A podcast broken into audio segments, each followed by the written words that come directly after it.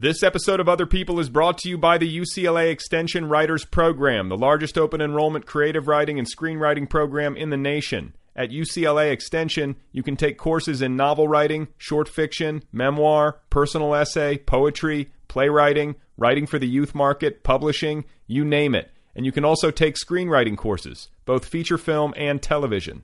The various classes are taught by top level instructors who have actually walked the walk, publishing books and producing films and television shows. The program features almost 500 courses annually, both online and on site, at beginner, intermediate, and advanced levels, with evening, weekend, and daytime options as well. The program also features certificate programs in feature film, television writing, fiction, and creative nonfiction, manuscript and script consultations, writing competitions, free events, nine month master classes, mentorships, scholarships, and friendly and knowledgeable advisors. For more information, call 310 825 9415. That's 310 825 9415. Or visit them on the web at uclaextension.edu slash writers or check them out on Facebook and the Twitter. This is a writer's program. You can learn to write better. Go and do it. Oh my God. You are not alone. You have found other people. You and I have a friend in common. Every stupid thing that a writer could do, I've done. I think it's really beautiful. Jesus, dude, what a struggle, you know? It was incredible. You know, it's like your head exploded seeing what was really there. And now here's your host, Brad Listi. Just one person at just one time. Okay, everybody, here we go again. This is it. This is Other People. This is more of a conversation than an interrogation. This is currently vying for your attention. It is good to be with you. My guest today is Elna Baker. She is a multi talented human being. She does one woman shows. She has written for Elle Magazine, Glamour Magazine. Uh, she has written for The Onion. She has performed at The Moth. She has appeared on This American Life. And she has written a memoir called The New York Regional Mormon Singles Halloween Dance. It's available now from Penguin. Uh, also, tomorrow, May 28th, Elna will be appearing at the Nervous Breakdown Literary Experience in Brooklyn at Public Assembly over in Williamsburg. That's at 70 North 6th Street. And uh, she will be appearing with other writers, including Edgar Oliver, who was the guest on episode 72, I believe, uh, along with Lenore Zion and Chad Ferries. It's going to be a great show. It kicks off at 7 p.m. It costs five bucks at the door, and the show is co-sponsored and co-hosted by our good friends over at Emergency Press, which is a great indie imprint. You can check them out at emergencypress.org. So, uh, what else? I'm back in town now. I just landed a couple of hours ago, in fact. Uh, I am somewhat exhausted. I was in Tennessee uh, for my godson Oscar's baptism, and I was visiting some old friends. So I was up late. Uh, I was not sleeping a whole lot. Uh, I was staying there with my friends in their lovely house in Knoxville. I was sleeping in a bunk bed. Uh, there was some jet lag. I was drinking a fair bit. There was some wine. There was some vodka. There was travel. There were lots of airports. There were lots of lines in airports. There was lots of hand sanitizer. There was lots of caffeine. And uh, while I was there in Tennessee, I went to Dollywood, the Dollywood uh, theme park, the Dolly Parton theme park in Pigeon Forge, Tennessee, I believe. And uh, that was an experience. It was very warm. It was hot even, and it was very crowded. There was an incredible crush of humanity at this park uh, when we were there, and there was an incredible amount of uh, fried food being served, and uh, there were an incredible amount of people in the park, many of whom were very large people eating very large quantities of fried food. Uh, chicken wings, elephant ears, pork rinds, corn dogs, french fries, you name it. Uh, and uh, the food tended to be served by people wearing gingham. So it was an experience. It was a cultural experience, and uh, you know, uh, one thing I definitely learned while I was there uh, is that uh, there was a lot of food sitting in direct sunlight, and I, I do not enjoy seeing, for example, a chili dog in direct sunlight. That troubles me on an aesthetic level. So uh, here's something else that troubles me conflict, interpersonal conflict, even of the minor variety. Uh, I noticed this when I was there in Tennessee. Uh, you know, I was over at my friend's house after the baptism. There was a bit of a post baptism party, lots of married couples. There were cocktails, there were hors d'oeuvres, and so on.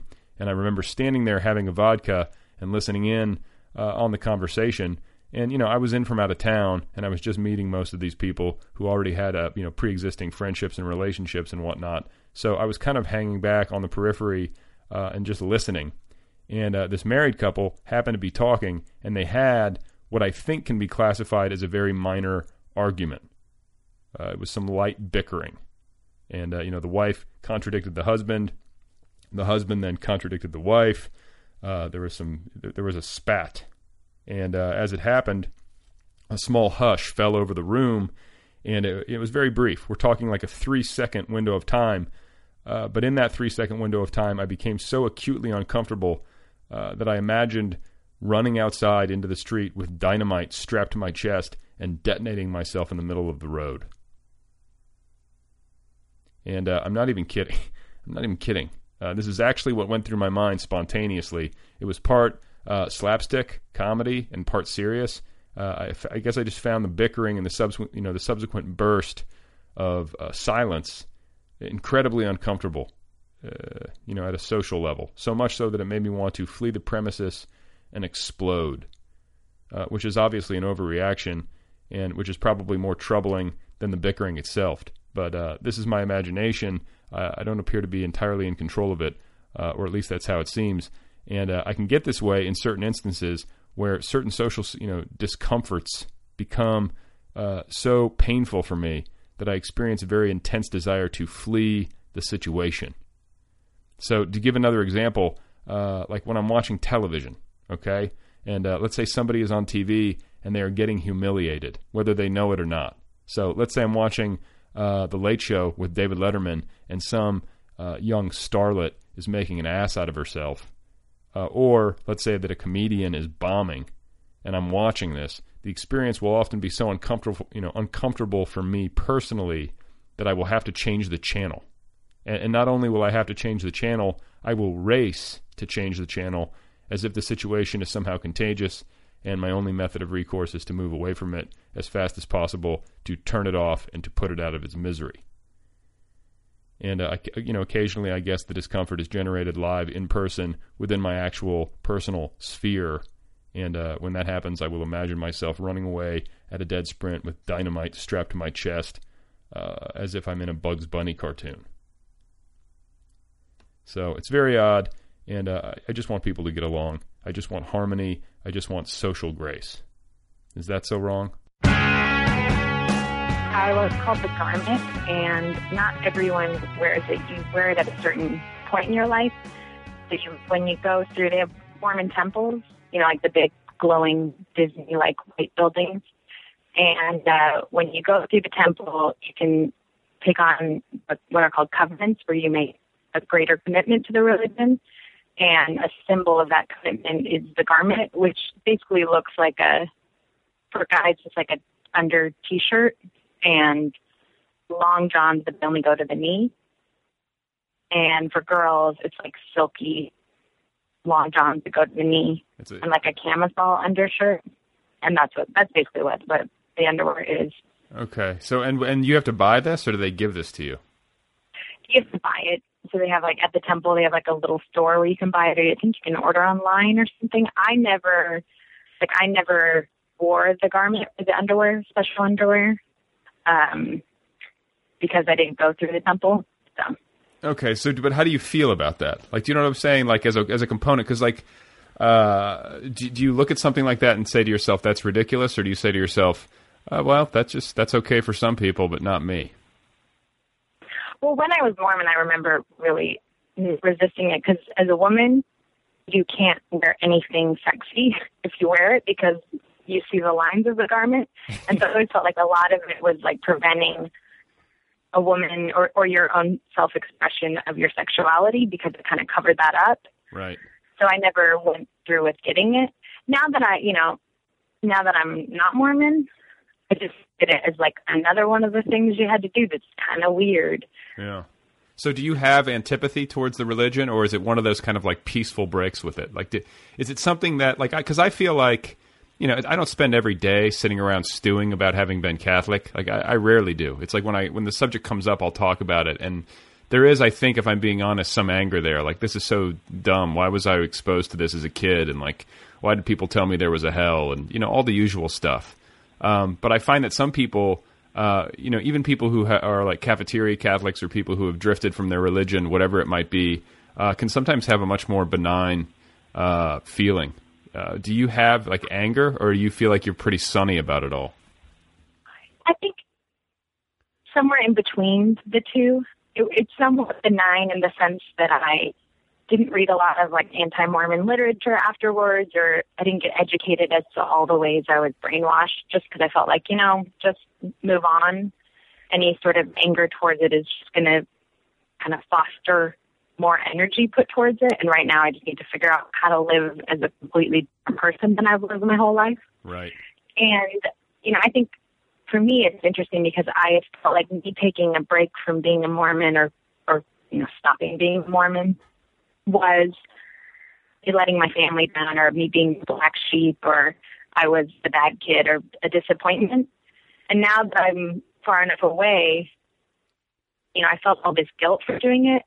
And now I think, wait, what if I'm the smart one? like, what if I'm the one who did the right thing by not being Mormon? And I would, like, and it didn't even occur to me. Well, this is the thing. Okay, this is the thing. Is that like it, it, you run the risk of sounding self-righteous, or I would run the risk of sounding self-righteous by saying, "Absolutely, you're the smart one. This is batshit crazy," and it's like batshit crazy on its face, like a garment. Like what? What is this? You know what I'm saying? Like. Uh, there's so much about it that to me is so obviously nuts, and and I'm not just saying Mormonism. I think all religion's nuts, um, or at least most of it. And uh, I look at Catholicism, and they have like literally a systemic uh, child rape problem among priests, which is not an exaggeration. You know what I'm saying? Like that's not even hyperbole. That's actually true, and that's crazy. And so that alone, I think, is fair grounds to want to disassociate yourself from it. And I, I sort of resent the idea, or I bristle at the thought that like somehow that could be uh, or I could be considered self righteous for saying so. Do you know what I'm saying? Like, uh, like wh- yeah, no, where- I think I where- one of the, the big things that I've been told, you know, on that regard is that that part of the reason I've strayed from the faith is that I'm selfish or that I that I think myself more important than God. Oh. And uh, you know, in my mind, I'm like, it's not even about that. you know, You're like, I just want to, I just want to wear sexy clothes and drink caffeine. Give me a break. exactly. I want to be able to do more than kiss. Come on. Yeah, for God's sakes. Okay, so let's let's dial this back. Like, what is your family situation? Where like where are you from? You had like kind of an interesting upbringing, right? Like you were all over the map. Yeah, I was born in Seattle area, and then I moved to Madrid and London, and then after I went to NYU for college, but my parents moved to Siberia, and my dad ran a titanium factory there, and now he runs a factory in China. So it's a pretty, especially for a Mormon, it was a pretty international upbringing. Yeah, I mean, like, was it kind of like, uh, I don't know. I mean, it's. It, do you feel like you you gained a level of sophistication from that kind of upbringing that you might not have gotten had you just been stateside your whole childhood? Oh, absolutely. And I think you learn about history from seeing the places. So you learn about Auschwitz because you're there. You know, it's not it, everything becomes real, and and you get to travel the world and get to see that people are different than you. And you know, it's interesting to try to be you know part of this tight knit Mormon community and be told that this was the only path to God when it, it became very clear very early on that literally no one else is doing this but us is what it felt like. Right. Oh yeah, because I mean, when you're living ab- abroad in these uh, different places, there couldn't have been a very robust Mormon community, correct or no? No, there weren't. There were small congregations, but hardly any. So how did you relate to the people? I mean, did you did you uh, were there outward expressions of faith, or was it mostly something that happened within the family? Uh, well, we, you know, we did go to church, and there was enough people at church where you had a, a small community there. And then I think it was, and I think a lot of what you're taught as a Mormon is the story that that you're different, you're part of this community or this tribe, and this sets you apart from other people, and there's a certain level of being special or chosen about it. Uh-huh. And I think that, uh, you know, what I found as I've gotten older is that that actually isn't a good thing. Like it makes you feel like people are different than you when they're not. you, you kind of are raised feeling separate, and you feel like you're never going to really belong, and uh, that it's actually totally fine to belong. Yeah, to the big, like, like messy, confused human family, Yeah. right? Let's just own it. Um, okay, so t- take me inside of a Mormon church service. What does that look like? I've never been to one. Uh, well, they last forever. Oh so, God! Oh God! yeah, I'm already. it's my- going to be three hours of your Sunday, and it starts with uh, what's called sacrament, which is everyone everyone in the whole church meets in the same big meeting room, Uh-huh. and it's called the chapel. And you have a bishop who kind of, like, you know, conducts the meeting. But in Mormon, in the Mormon faith, there aren't paid clergy, so a bishop is just like your friend's dad who got asked to be the bishop, and he works at, you know, FedEx normally. so the bishop is just that guy. And then usually starts with a prayer and a song, and then they have a sacrament, but they don't have wine and bread. They have bread and water. Oh God! Uh, you because don't. You don't even get a little. drinking. sw- You don't even get a little swig of Yeah. wine. You don't even get any wine. And then uh, after that, there's three speakers chosen in the congregation. The speakers are told to speak on a but again, they're not like trained speakers, so usually it's just really boring and scattered. And then that lasts for an hour and 15 minutes. Wait, And the next two, you have th- you have three speakers talking for combined hour and fifteen minutes. uh, yeah, I mean, it usually ends up being about 15 minutes each, and then there's prayers and all that other stuff that took up some time. Okay. yeah, three speakers. And then uh, the second hour of church is like class, where men and women go to the same class. And then the third hour of church is another class, where women go to a class together and men go to a class together. Holy cow, that is an undertaking. So what? Okay, so at the at the at the uh, this you know the all sexes when you have all genders in the same room, uh, you know you're talking about what, and then when you go off into the women's room, what are you talking about? Well, uh, the the second hour class is usually is some sort of scripture study, but it's like an aspect of it. So it might be like, oh, we're going to learn about this scripture, which is kind of about charity, or we're going to learn about this subject, or why the church, you know, has the word of wisdom. So you're learning about different doctrine in the church, and then the the third hour tends to be a little bit more catered towards like the female needs. So when I was growing up, there was what was called Young Women's is what I had to go to. And basically it's like Boy Scouts for girls and we had to pass off on all these different things. So you're or, you know, make bottles for babies, learning all this ridiculous that you have to get like, you know, you pass off on. So I feel like I among my girlfriends I have these strange home ec qualities that no other girl my age tends to have. You can churn butter and stuff like that. I know exactly. I know how to churn butter. But the funny thing is, in like Boy Scouts, you get like a merit badge, and for us, like if you passed off on enough stuff, you got like a really cheap necklace. like it was all the the whole motivation was jewelry. Interesting. Yeah. Okay, and so uh, what happens to you when you become an adolescent? You know, like do you do you find yourself uh, like increasingly at odds, or were you still sort of uh, in it at that point? I was in it, but I think I was always sort of kicking and screaming. You know, like when I was a little girl, my mom tells a story about how at the age of six, I just started, you know, kindergarten, and I uh, kind of figured out that this is what school was. And so I said to my mom, you know, when will we be done with school? And she said, well, when you graduate. And then I immediately asked her uh, when I would graduate from church, like if there was a word for that. And I was disappointed to find out that the word for being done with church was death. Like when I died, wouldn't have to keep going to church. Oh, yeah, exactly. Uh, and then when I was a teenager, well, another thing that's really challenging when you're Mormon is they have this thing called seminary. So all through high school, you have to wake up at six in the morning, and an hour before classes, you have to go to scripture study every morning. And I hated this, so I would uh, just kick and scream and try to get out of it. And it was my older sister's job to wake me up in the morning. So I would sneak into her room and unplug her alarm clock and plug it back in so she wouldn't wake up.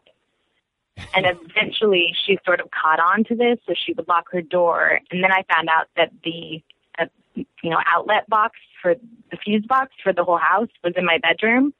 So on nights when I just knew I couldn't wake up at six in the morning, I would pull the fuse, push it back, and then like everybody, my dad would be late to work, all five kids would be late. To, it was just a huge shit show, but I would just, it was worth it for me. Uh, yeah, no, I can respect this. I like this. Um, and so when you talk about, you know, because I think about, I'm always, I'm obviously comparing uh, my Catholic upbringing to uh, your Mormon upbringing, though they're not exactly the same. Uh, but you know, there's a lot of repression in Catholicism. Uh, there's a lot of guilt. There's a lot of you know all that kind of stuff. And then you know, notoriously, there's uh, you know, it's it's like the uh, what do you call it? You know, the Catholic schoolgirl or the, the the, the you know the sexual repression actually leads to sexual deviance. Uh, but I don't hear as much of that about you know Mormon teenagers. Is is is there a lot of that? I mean, do you find that because of there's so much repression that you have a lot of uh, young people once they reach adolescence acting out, or do you feel like they they keep it more in check somehow? They did keep it more in check. I think that, I mean, really, like you are taught that sex is the second serious sin next to murder, and so you are in fear of doing something that serious, committing that serious of a sin. And so I think, you know, the way that it kind of works is that a lot of Mormons just get married really, really young. So that at that point when they would kind of break away or just need to have sex, 18 or 19, they get married. uh, so that, that covers it. But then it's funny because they try to teach us in church, you know, they're, they're constantly teaching lessons on chastity or, or about how we can't have sex or do these things, but they can't use the words, you know, so it's all sort of vague. And also Mormons love metaphors, uh, you know, so like if they're teaching about repentance, they'll have like wet wipes or, you know, some magic, you know, marker thing and then erase it. And um my favorite metaphor or lesson that they had in church was this uh the young women's teacher came into class with a tray of cookies and kind of slammed them down on the table and said, Does anyone want a cookie? And then you look closer and the cookies were sort of crumbled and there was dirt sprinkled on them. And she's like, That's right. No one wants a dirty, half eaten cookie. and that was like how I learned not to have sex. Oh was that it, that I wasn't gonna be but then again, like now that I'm a little bit older, I'm like, Yeah, I, I don't want a dirty half eaten cookie, but late at night if you've had a few drinks, you know, those cookies don't look that bad. Yeah, you can just rub it. You know, you can just wipe it off. Yeah. Okay, so that's a, that actually sounds uh, maybe a little bit worse. I mean, I remember being taught that having sex before marriage was a cardinal sin, which means that uh, God doesn't forgive those. um, but what was the? You know, you said that it was a sin next to murder. What was the penalty? I'm assuming was it a hell myth? Was that they were giving you, or what, do they have something more descriptive? No, there's because Mormons technically they don't believe in hell. They believe in there are three degrees to heaven, and the highest degree of heaven is called the celestial kingdom, and that's uh, you have to be married in the temple, and your family is going to be forever, and when you die, you'll all be together. So the penalty for having sex was that you wouldn't be able to go to the celestial kingdom, and you wouldn't be with your family after you died. Oh, which is exactly what you want to tell a child. That'll that'll scare Yeah. them. Yeah, exactly. Uh, bastards. I'm sorry, but that's just like child abuse to me. I think it's terrible. Um, okay, so what did you do? Uh, you know, like you're an adolescent. You obviously are interested in boys. Uh, I'm assuming you were interested in boys, right? You're not a lesbian. I was, yeah. Okay. I was. I am. You are, you still are. I still am. you remain interested in men. Uh, but so what happens to you when that starts happening? Like, do you just have all these kind of uh, private crushes that you're basically burying? Yeah, no, I never did anything. I had like one wild night when I was 16. Okay, let's describe this wild night. What happened? Okay. Well, I was in London and my aunts came to visit and they're not Mormon. And we went out to a restaurant and I ordered an orange Fanta, like Fanta. It's like an orange soda. Uh huh. But they thought I said orange vodka. So they gave me this orange juice, and I knew it tasted a bit funny, and I thought maybe there's alcohol in it. But I also was like, sweet, I got it. so I drank one, and they brought me another one, and I drank it. Because in my mind, like it would have been too scary to actually order a drink, but to be sort of flipped the drink was like totally fine by me. Yeah, you were like you were So like, had- you were like hoping somebody would roofie you at that point, just something. Exactly. so then, uh, at the back of the restaurant was a door that led to like a dance club. So we went back to this dance club and and I start um I was dancing and kind of acting really essentially like a little bit drunk. And my aunts were like, "What did you drink?" And next thing they know, I'm I made I was making out with this sol- soldier, British soldier. I met this British soldier. I was 16. He was probably in his 20s. A British soldier who told me that the next day he was leaving to fight in the Balkan War, and this was his like last night of freedom. Oh And then- God. We made out on the dance floor, and then I remember he put his hands down my shirt and touched my boobs, and it was like, oh, and I I felt so bad about it. The next day, I was I had to go repent, but it was just this amazing. Like one thing led, it was really you can downward spiral real fast. I was gonna say like just like a couple of vodka and orange juices, and, and next thing you know, you're making out with a soldier on a dance floor. was he? I mean, was he a good-looking guy, or were you just like It was whatever? cute. It was very cute. He was okay, good, and he had the accent and the whole thing. Yeah. And was he in uniform? Uh, uniform. Uh, you broke up. What did you say? No, he wasn't. Oh, he wasn't. Okay, so he might not have been a soldier. he might have just been giving It's true. That could have just been his story. Um, okay, so like, what about your family history with Mormonism? Like, how how many generations back does this go? Can you trace that?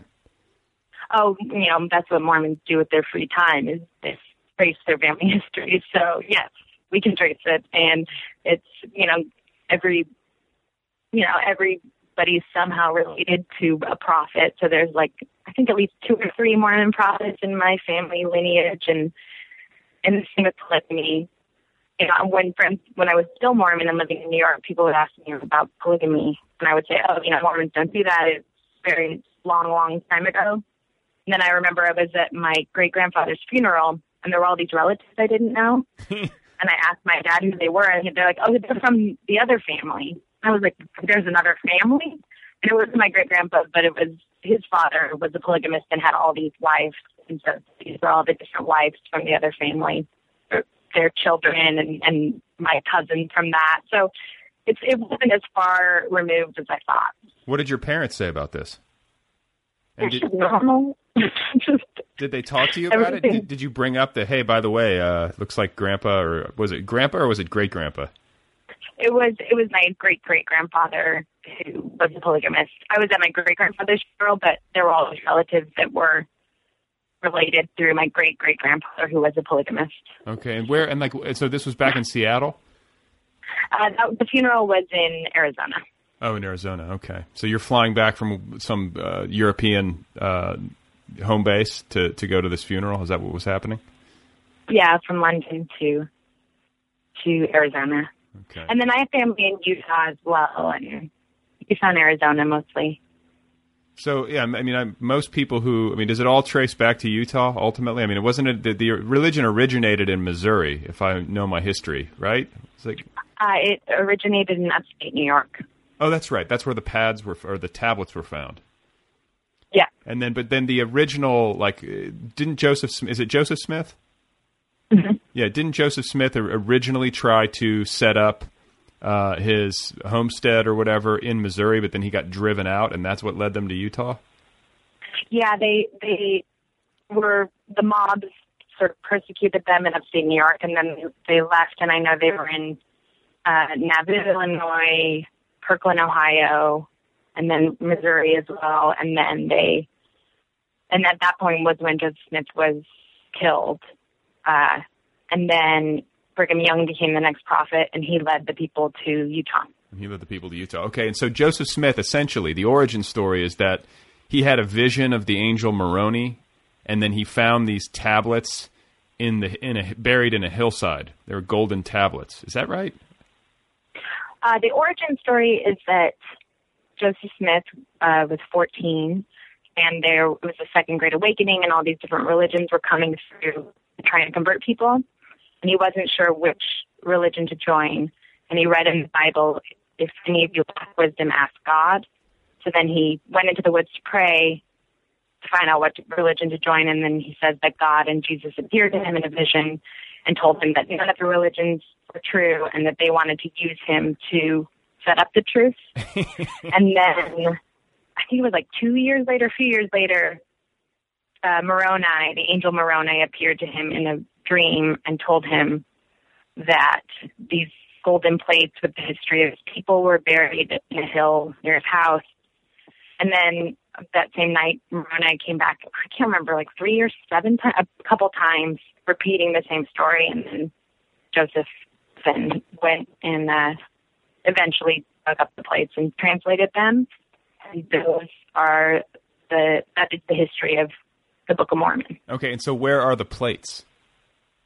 Well, I mean, it's one of those things where, uh, I, it's, actually, I thought I went to Book of Mormon the musical, and one of the jokes they have is like the angel Moroni says, uh, you know, you're going to dig up these plates and translate them, but don't tell anyone, and we won't let anyone ever see them because then it gets to be about faith. so just the notion that all these religious things are like God is super complicated. Like instead of God being like, yeah, you can show people will actually believe this crazy story. Right. God is like, all right, but no, you can't show anyone because if you do, then it won't require faith. Well, that's okay. So this is the thing, though. This is what drives me crazy: is that that is so obviously bullshit. And I think any discerning adult with like any critical thinking skills could be like, okay, this guy's full of it. I mean, like you know, I'm not, or, or at least I'm not going to dedicate my life to this because some guy theoretically found some plates that some angel. I mean, it just sounds crazy to me, and yet people love those narratives. Yeah, and Joseph Campbell talks about that that the the stories that are supposed to be metaphors become real to people, and then you kind of lose the point.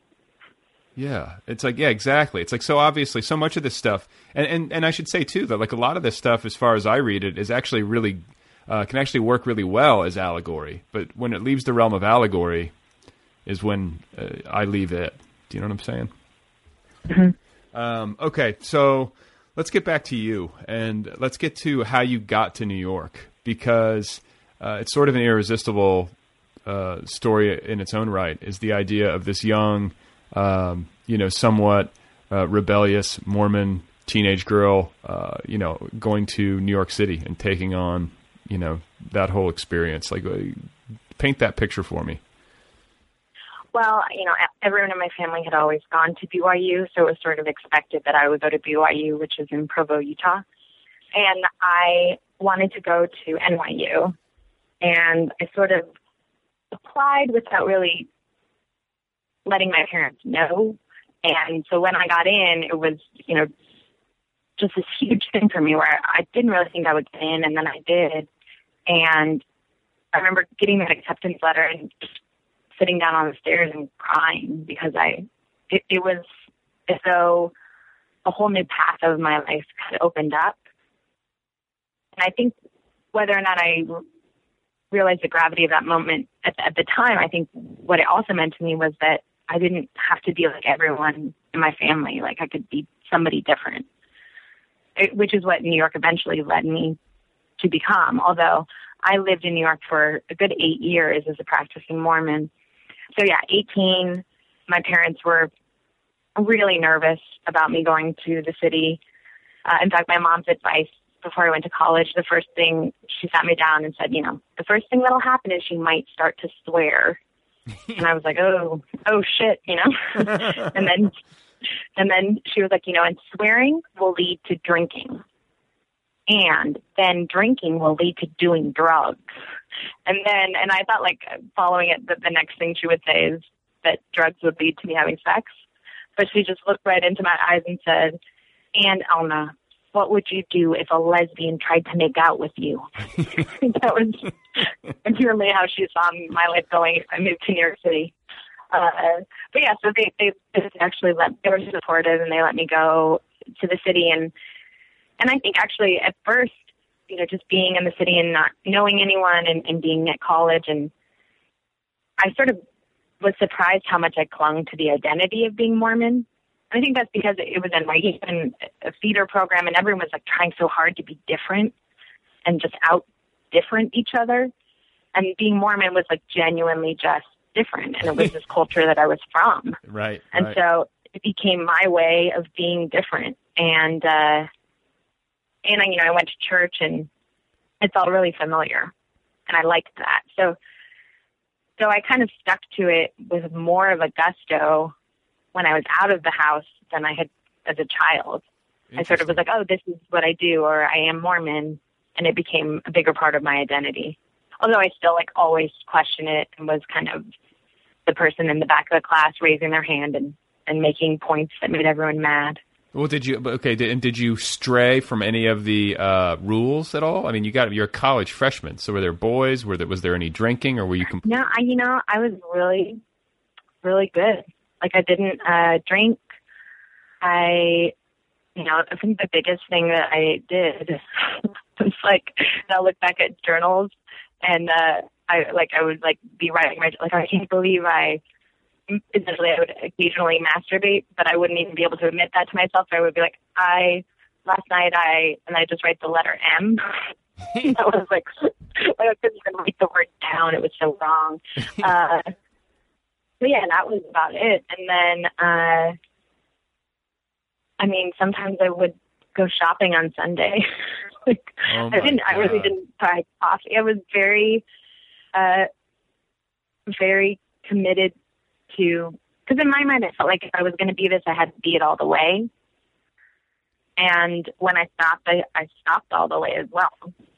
Okay, so how did you interact with the fellow students? I mean, this this was clearly at odds with the behavior of the great majority of people you were going to school with. Well, I think growing up overseas and being around people who didn't have the same beliefs as me kind of prepared me for that because I would go out to bars or would be around people who weren't Mormon, you know. Uh, so yeah, I mean, I had girlfriends in college who were sleeping around or you know doing drugs, and it wasn't it wasn't tempting for me to do those things. But I also feel like in retrospect, I would always be giving advice. Where like I literally had no idea what I was talking about. Uh, so you were giving sex advice to your friends? more relationship advice, but also like kind of kind of based around you know and knowing that they were having sex, but I would still give advice that in retrospect was so naive or just didn't really make any sense. So yeah, I mean, and it did it. I mean, did you find yourself tempted? Were you dating? Were there boys, uh, you know, trying to ask you out or anything like that? Well, I, I found, and I think gradually it kind of ate away at me over the years, but I found that I was getting broken up with because I was Mormon. So I would meet somebody and, you know, connect with them, but I only had like one or two dates before they were like, you really actually aren't going to have sex? You, you weren't joking?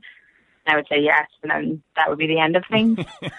Oh, that's tough, you know. But I mean, at the same time, like, I mean, okay. So I should. How do you feel about that? Because I know, and I hate to say this, but I think if I were uh, a guy in college and I dated a girl, no matter how interested I was in her, if she would have said to me, "There's no chance for sex," I think I probably would have uh, s- stopped the relationship. I mean, do you feel? Yeah, I do you feel that it was unfair, or in, in retrospect, do you feel like you understand why?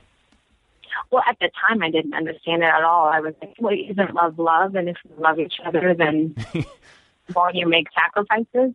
But now being on the other side, yeah, if I got in a relationship and the person said that they didn't want to have sex, I would and wondering if they were not attracted to me. Like you make it all about your own ego. And you're like, well, I would just spend all this time trying to like tempt them to have sex with me just to prove that they wanted to. and I would not respect their beliefs at all. Yeah, just to torture them a little bit. Yeah. Uh, so, I mean, I think if I met somebody who I really, really had strong feelings for and I understood why they weren't having sex, I would try to go with it, but I don't know how successful it would be. Uh, but I go, I'm like, I don't vilify sex at all. In fact, like once I started having sex, I was surprised how little guilt I felt. Just how you know, like, all right, well, if I'm doing this, I'm going to do it, and I'm going to enjoy this. And You never look back. and yeah, well, actually, you know, uh, the first week of it, I was really guilt ridden. I was like, I got to stop. Like, I can't believe this happened. And a close girlfriend said to me, you know, you keep kind of slipping up and messing up and end up you're really hard on yourself about it, but you're doing that anyway. So you might as well choose to have sex and imagine how fun it would be if you were actually just choosing it and getting to do it and getting to have fun. And what she said, that, I thought she's right. Like I'm already doing it, so I might as well do it well. Might as well. So how did I mean? How did like how old were you when this finally happened? Like when did you make the flip? Like when did when did you finally like you said eight years in Manhattan uh, as a practicing Mormon? Like what was it that finally uh, broke you out of it? Like and was it one thing or was it sort of like the the accumulation of things over this period of time? And did the uh, loss of virginity coincide with that, or did it precede it, or do you know what I'm saying? Like, did you make the psychological Yeah. break with the religion at the same time that you decided to start having sex, or were they slightly um, spaced out? they were spaced out at, at around 26. I decided I wanted to take a break from being Mormon for about a year. I guess it was more like 27. And I took this break where in my head I thought, you know, because I had all these doubts or questions. And when I doubted, I was told that, you know, I wasn't being a good enough Mormon and that I was allowing temptation into my life. And if I just committed more and was a better Mormon, then I wouldn't have doubts. And so I would have these sort of crises of faith and overcorrect by being more Mormon. And around 27, it finally occurred to me that I didn't know what it was like to not be Mormon. Then I decided I would a Rumspringa, like the Amish do. I would take a year off and do whatever I wanted. And then at least then I could fairly judge. And I ended up, that year really went by very slowly because everything was too terrifying, you know, to have the, you know, drink since I was, you know, I drank a few times when I was in high school, but I hadn't really drunk since. So to let myself try each of these things was really intimidating because I was afraid. Like in my head, everything was, you know, if you, if you drink, you'll become an, a, an alcoholic or if you have sex, you'll be a sex addict. Like was always like you play the worst scenario in your head of what will happen if you do these things. So I kind of dabbled gradually, and it wasn't until about a year and a half uh, after taking this break, I ended up having sex. Was 28. And uh, was it a big relief? Like, were you, or you, was it a terrifying experience? Well, I think at the time that I ended up having sex, I had started to like get closer and closer. So I was doing most of the other stuff, but in my head, there was nothing like sex. Sex was going to be this whole different thing or experience, and I was holding out and I wasn't going to do it.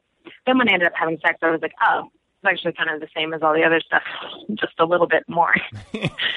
And wh- okay, So- so, so how much? But how much like uh, how much articulation of your situation was done with your uh, partner? Like, were you like, hey, you know, I'm a Mormon. I've been holding out for all this time, or was there no? co- You know what I'm saying? Was there was the intimacy? Oh, it was it- was it intimate or was it- overly articulated. Oh, it was, Yeah, I definitely like I articulated everything. I, I actually feel really bad for him. He was like, in retrospect, he was sort of this testing ground you're like for you're like- talking everything out. so yeah. So you you just chatted out everything with this guy, and he was a good ear. He listened. He listened, and he was he was younger than me, and I think it was a little less intimidating that I was a virgin because he was He was 23. he was 18, and uh, you know. Yeah, and virginity wasn't like a not just in the memory for him, so he was more willing to be okay with it. Uh, so yeah, he was, you know, you kind of you don't have to have sex, you can do whatever you want to do.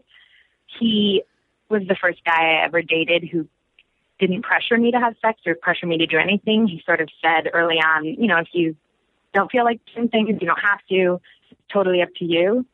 And that ultimately is like the best strategy. so like guys, if you if you really want to get a lady to do everything, just tell her you don't need her to do anything. you can still try everything. that is the that is the takeaway. Wow, that's good information for my male audience.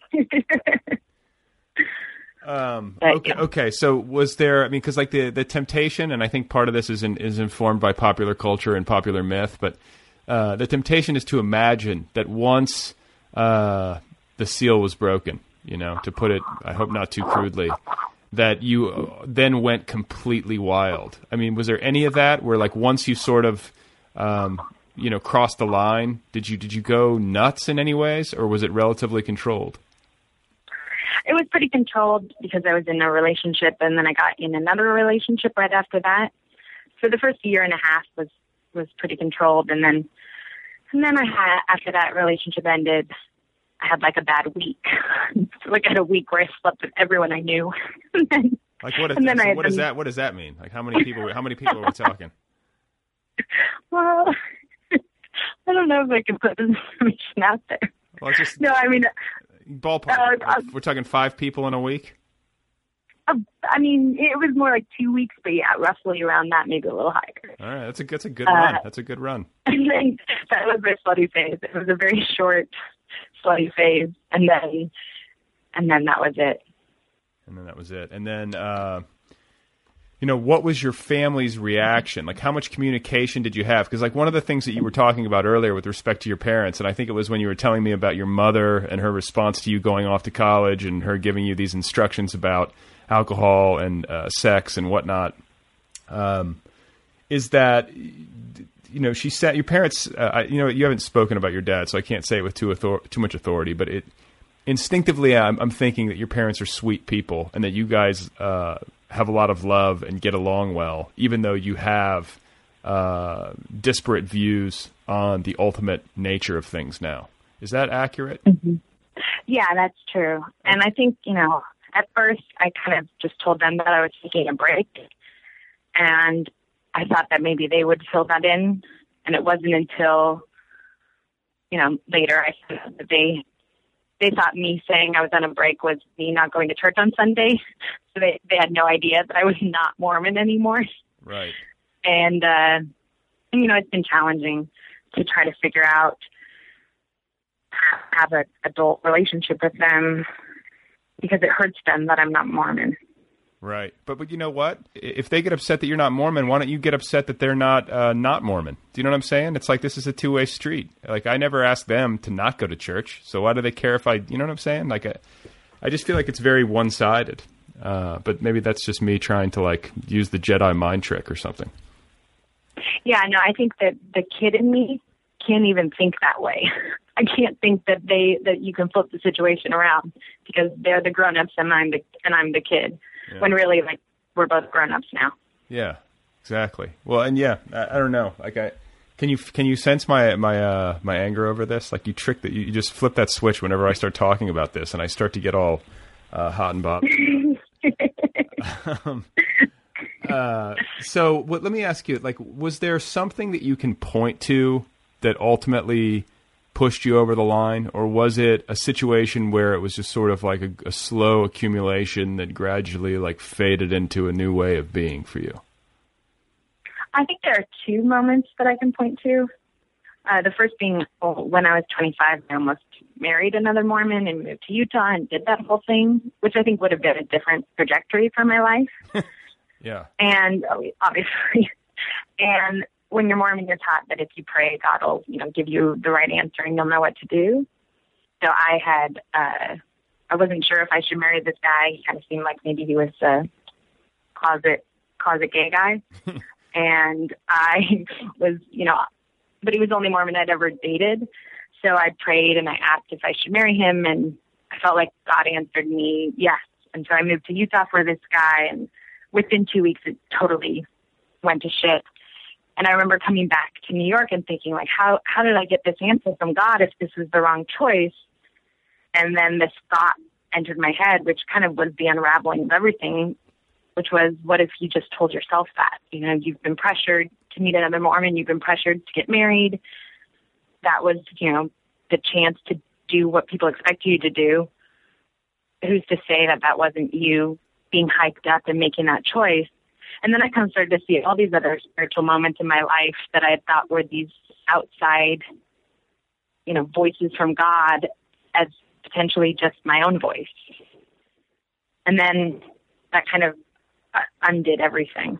Isn't that interesting? Because like, there's so much like, eh, you know, I think it's hard for people who haven't grown up with religion to understand how deeply embedded some of the psychology of this can be, especially because so much of it is is is implanted when you're young and when you're, you know, your mind is so soft and malleable and uh, you know all the rest and then just the repetition over time. So even when you're an adult and you're an otherwise ra- you know rational adult to unravel this stuff uh, is difficult. And i don't know just that that process interests me. And like you know this kind of small epiphany was all it took and then the house of cards just kind of came tumbling down it sounds like Yeah. And then I guess the second moment was, you know, I was in New York, I was going to church. So it took another year and a half of going to church after that happened to kind of take the courage to step away. But then the other moment was when Prop 8 happened and the Mormons got really involved and I just got really I felt like there were these things I'd been taught growing up, like Mormons were polygamists or Mormons didn't let black people have the priesthood. And I thought, like, that's so wrong. That goes against my personal beliefs. But at least they turned around and they stopped doing that. And I can be okay with the fact that we don't do those things now. But then when Prop 8 happened and the church started to get really involved and encourage you to get involved, it just felt completely against my own conscience in a way that I thought, am I, do I really think that this is a prophet telling me this? Do I really believe in this man as a prophet? Will I follow him? And the answer was no, I, don't think that what they're saying is truth. And, and I think, you know, gay people should be allowed to get married. And just knowing that you could have a leader lead you astray, and if you wanted to say you were Mormon, you had to follow this person, made me clear in my own head that I didn't want to follow that.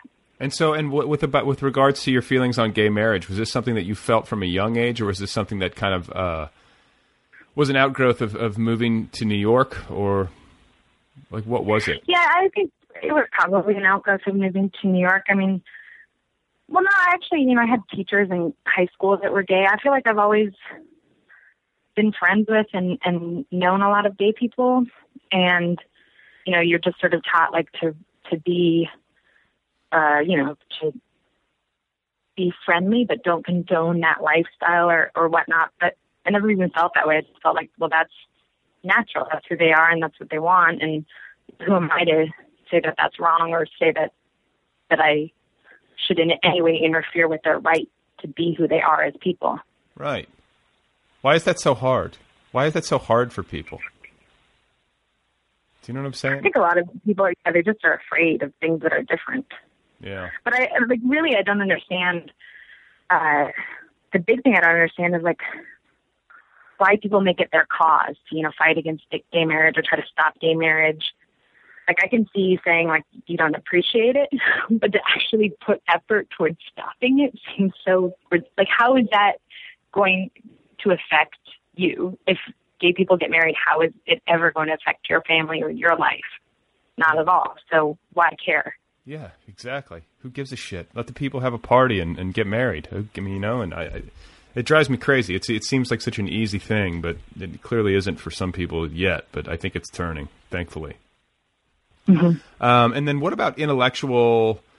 Uh, the intellectual side of it, like aside from the, like, you know, you, you kind of been talking about the experiential aspects of what caused you to make this change, but then when you talk about uh, like reading, or were there people in your life, friends of yours, who um, you know had a different view of things? Like, did anyone like talk you down? Did anyone try to like change your mind and was convincing? Did you read any book that that seemed kind of epiphanic or something, or was it um, was it mostly just uh, you know your inner world and your experience?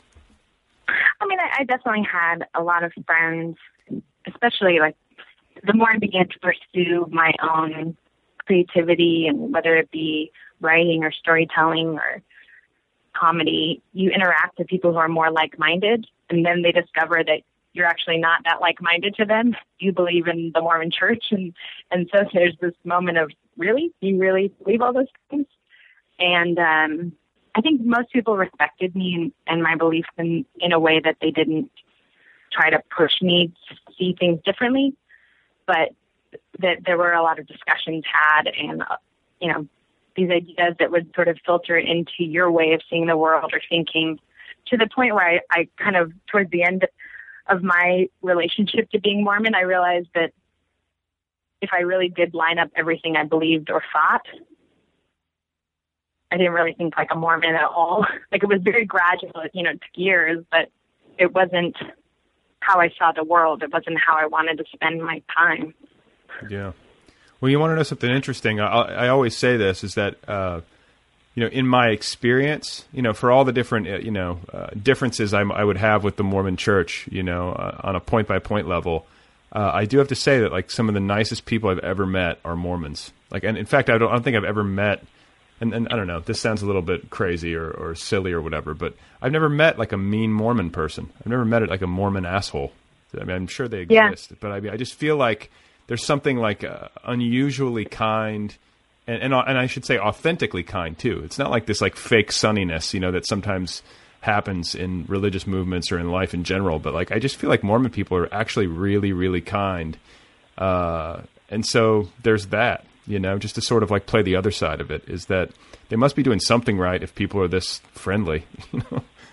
Yeah, no, and I feel that way about you know my mother. For my mother's whole life was just centered around trying to be good and do good to other people, and I think a lot of Mormons, the- backbone of your religion is about going out of your way to be as good as possible. And so part of me, like part of the reason I haven't become an anti-Mormon or spoken out against the church is who am I to stop these people who want to be good? You know, if that's what's making them happy, you know, let them come to it on their own if they want to not be Mormon, but I'm not gonna I'm not gonna try to make someone not Mormon. Yeah, no, because that see that's the thing about it is that like it just gets so confusing for me after a while, where I feel like uh, there are aspects of it that are insidious and that are clearly causing damage to people. You know, I, I think there's and, and not just Mormonism. I'm talking about religion in general, but there are also so many aspects of it that are positive and probably outweigh the negatives in uh, a lot of cases. You know, like there are a lot of good things that come of it. Well, yeah, I know. I mean, on that note, I think you're absolutely right. You can't separate the actions of, you know, like if you look at Mormons are good people, but then also, you know, a lot of Mormons are very involved in Prop 8 and stopping people from getting married Right. who are gay. So, right. So they are good people overall, but then their beliefs that they think they're pursuing for the good of others are misguided. And so that ends up being not good. Yeah. So how do we deal with that? Let's solve this problem. I, I guess you, like, like you said, it, that there's no easy answer. yeah. So we're not. you can't yeah you can't solve it and you know part of the you know i remember being told like you know that it just takes a lot for old people to change their views Yeah, I'll say. So uh, just to shift gears, where, where are you in your life right now? How old are you? i'm uh 30 You okay? So you turned thirty. You're you are uh, as yet unmarried, as yet unmarried and uh, are you and you're doing uh, live shows and you're writing books. Is that correct? that's correct yeah i run a comedy show in brooklyn i perform and then i'm working on another book And and is this book a memoir as well?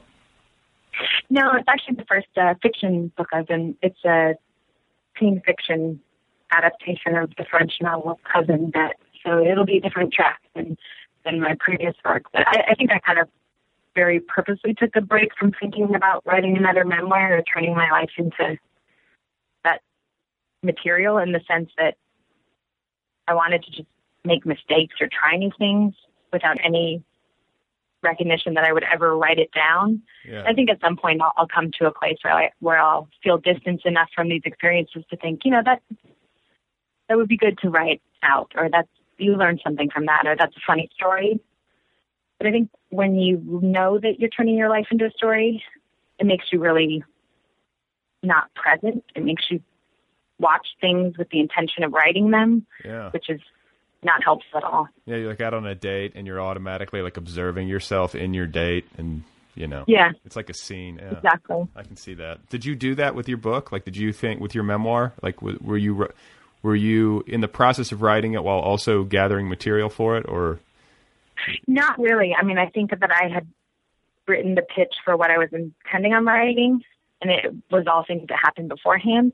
But what it made me do in my real life, because I was sort of learning how to become a writer and how to express things, was it did make me watch everything that was going around me as though I would write it down. You know, I'd be sitting at a table and somebody would be making some gesture with their hand, and I would think, how how would I put into words that gesture so that somebody reading it would know what I mean? And uh, and, you know, just turned everything and how how do you say this so that people who aren't here can see it from the words I've put on paper. And I feel like it made me really withdraw from the world for a year and a half, two years. But it also helped me figure out how to write. Yeah. Well, and so what, uh, you know, do you find that you have, uh, yeah, I don't know, like any bit, any major insight, like when you look at where you are in your life now and you look back on what you've been through, uh, to get to this point, um, like, do you have any regrets or do you have, um, you know, have you arrived at some sort of perspective on it that you can share or that you can distill down into, you know, a few sentences? like, what what did you learn essentially about yourself going through all of this? I guess I've learned that I'm very capable of adapting, and I think I had so many fears about what would happen if I stopped being Mormon or how it would affect my family or hurt other people or let people down or any of this. But I realized once once you go through an experience or in the process of letting these things happen, every, you adapt, people around you adapt, and it, it ends up being okay. And I think that a lot of times people get paralyzed by taking action or changing because they're afraid that it will ruin everything or that their whole life might fall apart. And what I've learned is your life doesn't really fall apart because you're there and you're able to keep changing or get used to things and that that you don't need to be so afraid of of life happening. And then what about uh, what about the relationship between your mental state, your ability to change, uh, all of that stuff? You know, in your interior world, uh, and then your exterior environment. Like, how much of what has happened to you do you feel is owed to the fact that you were in a place like New York, uh, if anything? Do you know what I'm saying? Like, do you feel like these changes would have happened anyway, or do you feel like because you happened to be in this environment and you had access to all these different kinds of people and all these different cultures and everything else, like how much of that do you think catalyzed your evolution? It's hard, it's so hard to know. I think that as a person, I was always a questioning person, or I always saw the world in a particular way that made me incapable of just going with things or being satisfied, or you know, I always had to look at things too much, is what my parents said, or that you you think too much. Uh, and I thought it was a bad thing. Now, I, I don't actually think it's that bad of a thing to think too much. Uh, There's worse things to think I, too much. Yeah, and uh, and you know, I, I do think that if I had married another Mormon or had kids, done any of that stuff, it, it would have been harder to step away because there would be so many people on board who I was disappointing. So in some ways, I think that it totally makes sense that Mormons are like told to get married immediately so that they can't get out. Right. but uh, but yeah, so it's hard to say. But I definitely owe a lot of of the of the insight into life and the ways that you can live as a person to the incredible people I've met in New York or experience I've I've gotten to, to have. Sure. Well, I'll tell you, it's fascinating, and it's uh, it's been wonderful talking with you. I really appreciate it. Absolutely, thank you so much. Okay, folks, there you have it. That's Elna Baker. Go get her book. It's called The New York Regional Mormon Singles Halloween Dance, and it is available now from Penguin. You can find Elna online at elnabaker.com. She's on Twitter at Elna Baker, and you can track her down on the Facebook. This show has a website. It's otherpeoplepod.com. You can follow it on the Twitter at otherpeoplepod. I'm on Twitter at Brad Listi. The show has a Facebook page. And if you want to email me, the address is letters at otherpeoplepod.com. And hey, if you like the program, if you find it edifying, uh, and enjoyable, please go over to iTunes and rate it and give it a, a, nice review. To do that, just open up iTunes, go into the iTunes store, search for other people, and you can rate it and review it right there. It takes two minutes of your time. It really does help the cause, and I would appreciate it a ton. Thank you to Kill Rock Stars for all the great music. Be sure to check out killrockstars.com. And thanks once again to today's sponsor, the UCLA Extension Writers Program. If you're working on a book, whether it's a novel or a collection of short stories, or you're writing a screenplay of some sort, and you want some instruction uh, or some uh, better discipline or some help, uh, some camaraderie among art, you know, artistic types, go sign up for a class. You can attend classes right here in Los Angeles in person, or you can do it via the internet. Whatever your druthers, either way works, and there's no time like right now to get it done. For more information, call 310 825 9415. That's 310 825 9415 or you can visit them on the web at uclaextension.edu slash writers or check them out on facebook and the twitter uh, okay so uh, i also just want to clarify that i'm not serious about wanting to strap dynamite to my chest as a remedy to awkward social situations uh, i don't want to send the wrong signal or confuse anybody i'm just saying that the intensity of my awkwardness can at times be so acute that such cartoonish flights of fancy happen in what is essentially a spontaneous manner uh, okay, so please remember that Winston Churchill and Napoleon both failed Latin, and that Ivan the Terrible died while playing chess. I will be back again soon with another episode of this show, another dialogue with another writer, all for you. Thank you very much for tuning in, and please, whatever you do, do not place a chili dog in direct sunlight.